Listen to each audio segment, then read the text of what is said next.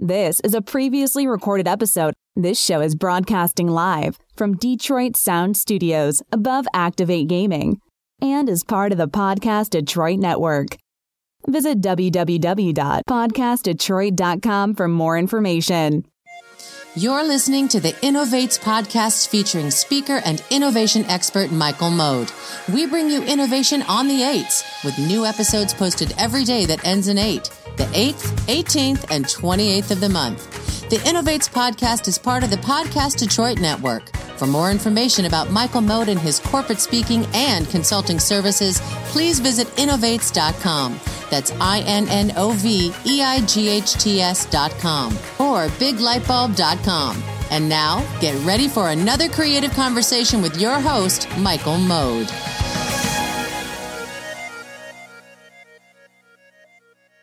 Welcome to another episode of InnovEights. I'm your host, Michael Mode, and I'll be talking today with Dr. Gene Poor, who is a uh, highly uh, respected professor down at Bowling Green State University in Ohio, where he teaches entrepreneurship and creativity.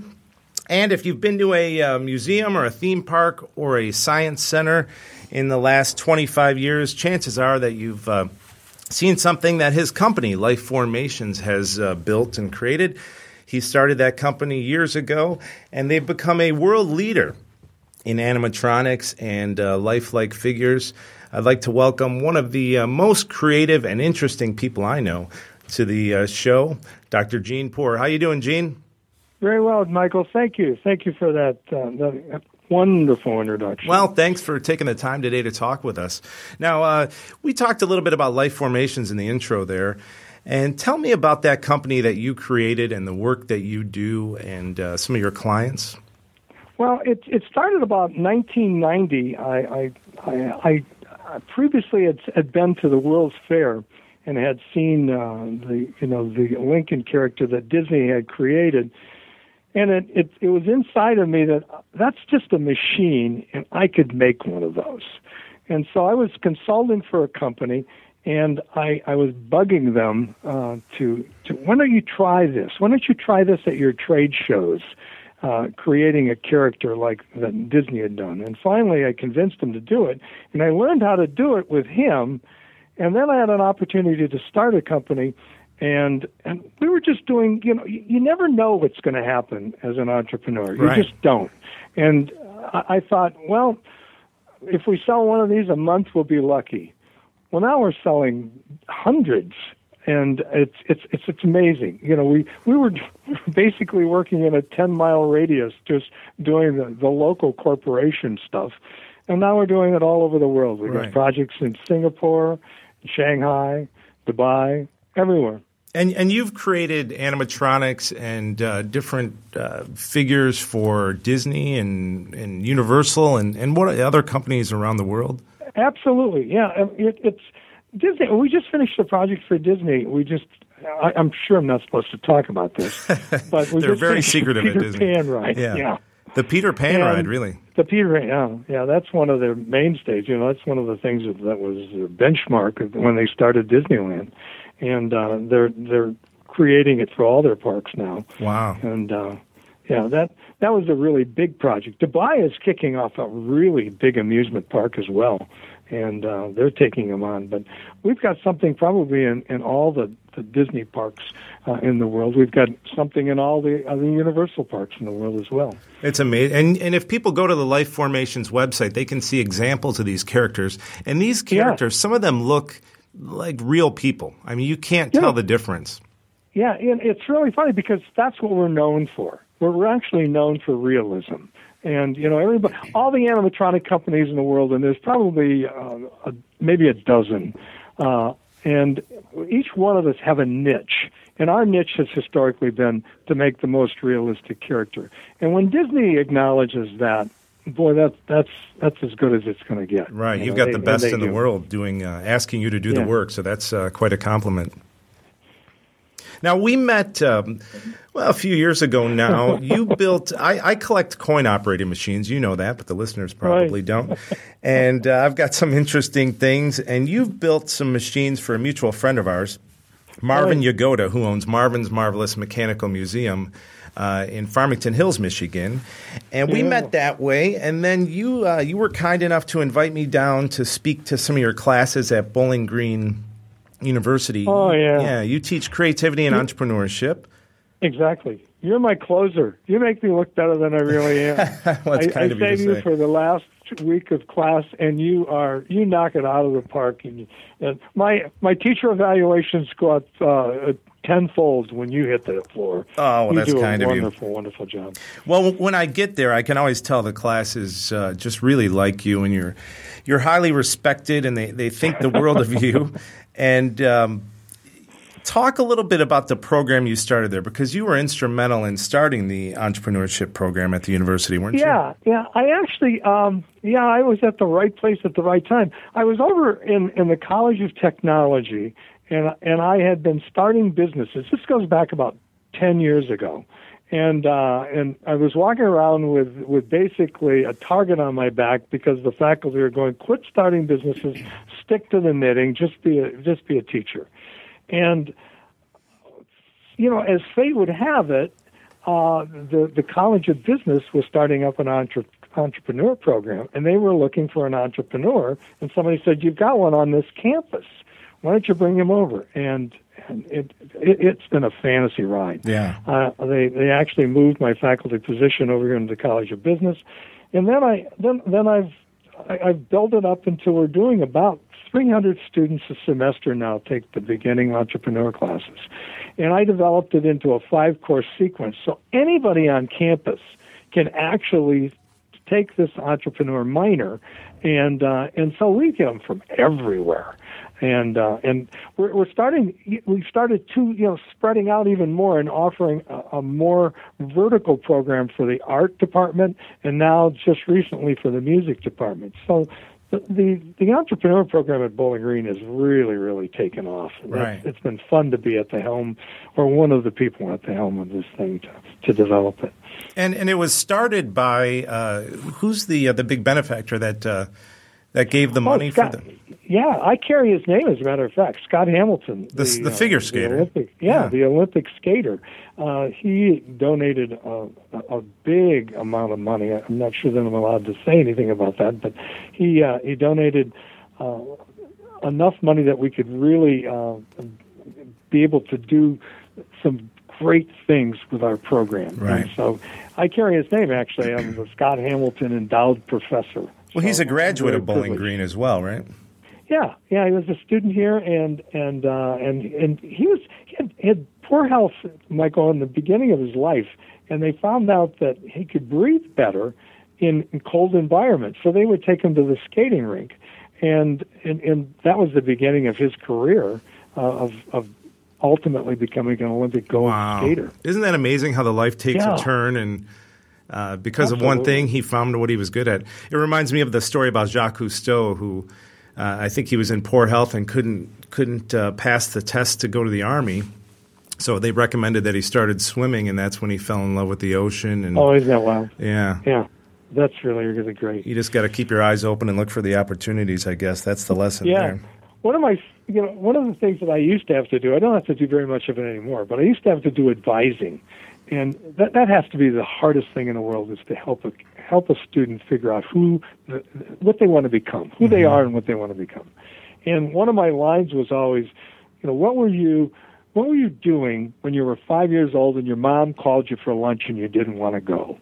There's something there. That's, There's uh, something right there that's that's inside of you in your DNA that's that that could change your life. What know? you would love to do, yeah. Oh yeah. And, and yeah. you've written books on uh, entrepreneurship and creativity. And another one of the examples that you give, it's the title of one of your books, and it goes back to childhood with the crayon. Talk about that a little bit.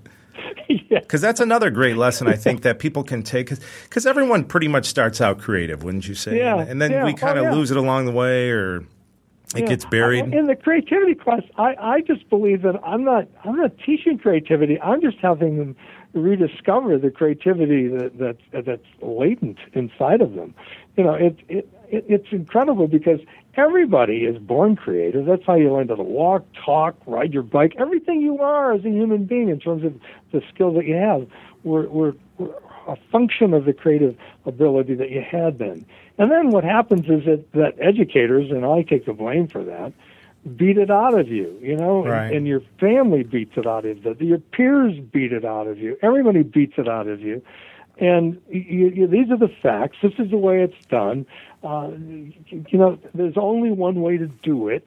Um, and then, so I, I wrote this book called "Stick It Up Your Nose," and basically, what I what the, premise of the book was: is if you take a crayon out and take a big sniff out of it, it'll take you back to when you were like five and six and seven years old, because your, olfactory, your, your smell sense is connected right to your memory. I don't know if you ever. I, I used to tell Michael. I used to tell all my friends blindfold me and take me to different people's houses, and they'll tell you who they're who lives there. Sure. I could just by their smell. Yeah. You know, it's it's amazing what the smell will do to you. Especially You know, if I- you have a, an Italian grandmother like I did who used to love to cook.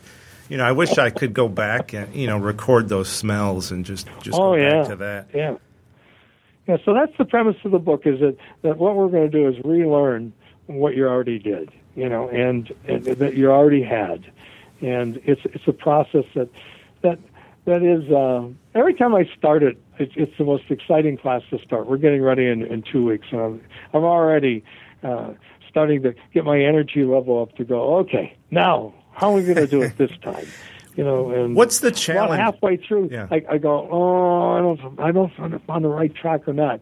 But then I bring you in and you close it, and then I win. So, What's the uh, what do you think the challenge is? Uh, what obstacles are you trying to overcome with the students that are coming in? And do they think they're creative, or are they, are, you know how are we doing with uh, creativity? oh, this is a tough base. generation, Michael. This is the toughest one I've ever worked with, and I've been teaching for a hundred years. And why do you think Um, that is?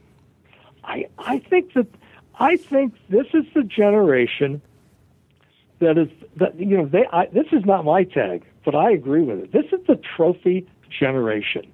This is a generation got, that got a trophy when they were born, and you know anything they did was was celebrated, lose whatever it was, and they they have a bar that is so high uh, that that that they're always groveling to get. You know, I mean, if you look at Maslow's chart, you know, we were happy enough to be, if if we were lucky enough in life to be in love with somebody, that would be really great. This generation, they all want to be self-actualized. Right. And that self actualization process, I think gets right in the way of being creative because the fear of being wrong, that, that fear of screwing up, that fear of being embarrassed in front of somebody. I have this thing, and I wish it were mine, but I've stolen most of all of my ideas. And this is a quote that I heard from somebody. I think I think I don't know if this is one of Rowan's or not, but it, it's it's called the 1840-60 rule. At 18, you worry about everything and everybody and what they think about you. And then when you get to be 40, you don't really care what other people think about you. And then when you get to be 60, you realize that nobody was really caring about you at all. They were all worried about themselves. And what we have in a classroom now is we have a really a group of people who are worried about everything about the way people perceive Well, and, and the fear of failure is real. I, I find that with a lot of companies and a lot of people I work with is that, and especially when you've gotten an initial success, you feel the need that you have to maintain that success or outdo yourself. Oh yeah, And that oh, failure yeah. is there. And now when you fail, you fail online and it's it's worldwide. you know, it's a viral video if you fail. Oh yeah. So I oh, yeah. that the class, you know, the classes that you teach now, they come from this, uh, you know, that generation of everything is Oh, out yeah. there. So you either win big or you Sure. fail big. So there are there are a Oh, lot yeah. of risks. It, it's it's you know I, I'm the dreamer on campus. I'm the guy that I've literally had had emails from parents going, "Just shut up," because they they really because they all they really want for their kid is to have them to have a job and health insurance. And I'm going, you know, I want you to find the life that I had. You know, I I I don't know why, but I was lucky enough in life to be able to do what I wanted to do, and somebody was willing to pay me for it. And what do And you I always yeah. ask them that question: How many people do you know do that? I mean, I just heard a statistic that 75% of the people that are in the workforce are not engaged and not happy. and not fulfilled in what they're doing. Do you, and I always say, do you want to be one of them? Well, you're in charge. You know, it's your life. It, you live the life you choose. And uh, and so consequently, I one of the two things that I do in, in the entrepreneur class is I, I not only teach people. Uh, this is this is how silly it is, Michael. I, I'm in front of 300 people, and the majority of them have never had a job. Okay, mm-hmm. but I'm going to teach them how to start a business. So I always go into that giggling, going, "Wow, this is really something." Half of them, over half of them, have never had a job, and we're going to talk about starting a business. But more importantly, I talk about the entrepreneur spirit uh, that spirit is really can summed up in three words. Oh, is it three words? I'll find a way. Maybe four. I'll find a way. Right. And that I'll find a way is the essence of creativity. You know, I mean yeah. that's that that notion. I in fact one of the things I say in the entrepreneur class, I said, I entrepreneurship is so similar to creativity. I think they're the same thing. So what I'm really doing in the entrepreneur class, all of them, is talking about creativity. Mm-hmm. It, it, it, I know you're big on the what if question as well, asking what if. Oh yeah. Yeah. Oh yeah. Which is a great creativity starter. Yeah. it, it, it, and then one of the things that I do in the entrepreneur uh, in the entrepreneur creativity class is that I have them look at all the tools that you have to access the creative process. And you know, one of is one of them you know that whole notion of uh, reverse engineering is my favorite. Right. Tear it apart. My poor kids. I had three children, and they would all tell you they never got a toy that was was together. All of you took everything apart. apart. right? Oh yeah, I wanted to yeah. see how they worked. Yeah. I. I have a Teddy Ruxpin that my daughter always shows everybody. Goes, this is what my dad gave me for Christmas. Look at that. He had a, a frontal lobotomy. My dad literally cut the front of his head open before he gave it to me so I could see how it worked. Well, now she and can now story. she can take her friends to Disney and show them the animatronics and say, yeah. "This is because my dad cut my Teddy Ruxpin open. he now builds stuff for Disney." So exactly, yeah. What, what's the main? We've got a few minutes left here. What's the difference between creativity and innovation? I think we all have definitions, but uh, yeah, you know they're used yeah. interchangeably a lot of times. But how would you describe the difference? Yeah, I say that creativity is the generation of ideas. And I say innovation is implementing or pro- profitably implementing those ideas. Right. And so bringing them to marketplace. To yeah.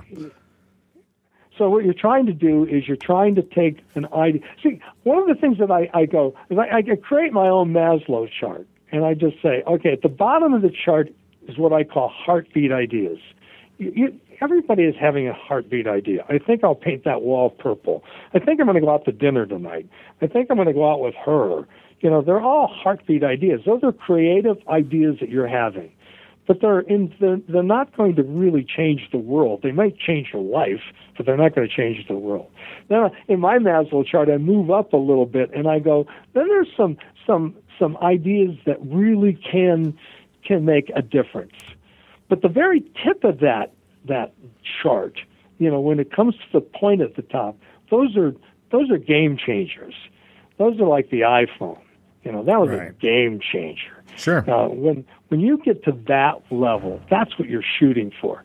But if I can just get you out of the heartbeat idea into the significant ideas, then then we've got you working in in a different different level of sophistication than you were before. Mm-hmm. And that's the important thing is to try to get you up there and then ideally, if we're lucky, you'll you'll make a contribution to the world that could change the world. And I and I think that all comes back to what you said earlier: is do something that you would do when you were a child, and you were being called to uh, you know to dinner, or whatever. Do what you love. Yeah. Oh, you know, yeah. That's very important. Oh, yeah, and and and I think you know somebody asked me once, what what's what's success to you? And I said, oh, to me, to me is that if you get up in the morning and you and you get to do what you love to do, and somebody actually will pay you to do it, you won the lottery. Isn't and, that great? And, yeah. Boy, yeah, and and that's what I I think that's success. That's how I define it. Now, I know that everybody has their own definition of it, but if you push me into the corner, that's what I think it is. And and I think it's important to find out what it is that that you love to do and then find a way creatively to do that. and you know, in your life, your, your life is is a series of creative adventures, and and you're going to define how they're going to work out. I mean, if it's the chances that you're going to take, and and LifeFormations was the biggest gamble I ever took. I took a lot of different gambles, but that one, that one, everybody looked at me and goes, "You're going to build robots that look lifelike, yeah. and people buy that." I won an award once, Michael, for uh, entrepreneur for the Ernst and Young entrepreneur, whatever that is, and they asked me this question. They said, "What's the first thing that you think of in the morning as an entrepreneur? And I'm sure that I rattled them with the answer. I said, Who buys this stuff? You know, because I'm really building very I mean the audience for that builds that, that buy animatronic characters is really pretty small. Right. It's not very big at all. And you know, but the but the audience that sees it is huge. Oh, Oh, absolutely. You know, you've got Millions. Disney and Universal buying that, but how many millions of people see those Yeah. things each? Uh, But but the buyers week? are tough to find. Sure. I went into the restaurant business, and that's even goofier. You know, that's that, talk about a, an experience. That's large audience, Yeah. uh, small margins. You know, and that's that's that's a tough one. And so We'll, we'll have to talk about the restaurant next time because that's a great story too. How you built a restaurant just because you wanted to. You wanted to have the experience of doing it, and you built everything from scratch. Exactly. You're, you're a fascinating person, Gene, and uh, thanks again for taking the time Well, to come so out. do you. Well, thanks. Thanks a lot. We'll have you back on to talk more because uh, you've got a lot to share. I know that, and and you really just are a, a fascinating person who's done a lot, and, and you've been a success. You've you've had fun every day, I think. So, I appreciate the Yeah. opportunity, Michael. Good Well, seeing you. yeah, Look good forward talking to having you. you next semester. hey, thanks a lot, and Okay. uh, thanks a lot for listening to another episode of InnovEights. Until next time, stay curious. Thanks for listening to the InnovEights podcast featuring speaker and innovation expert Michael Mode. Make sure to check back on the 8th. We will post new episodes of InnovEights on the 8th, 18th, and 28th of the month. The InnovEights podcast is part of the Podcast Detroit Network. For more information about Michael Mode and his corporate speaking and consulting services, please visit innoveights.com. That's I N N O V E I G H T S.com or biglightbulb.com. This is a previously recorded episode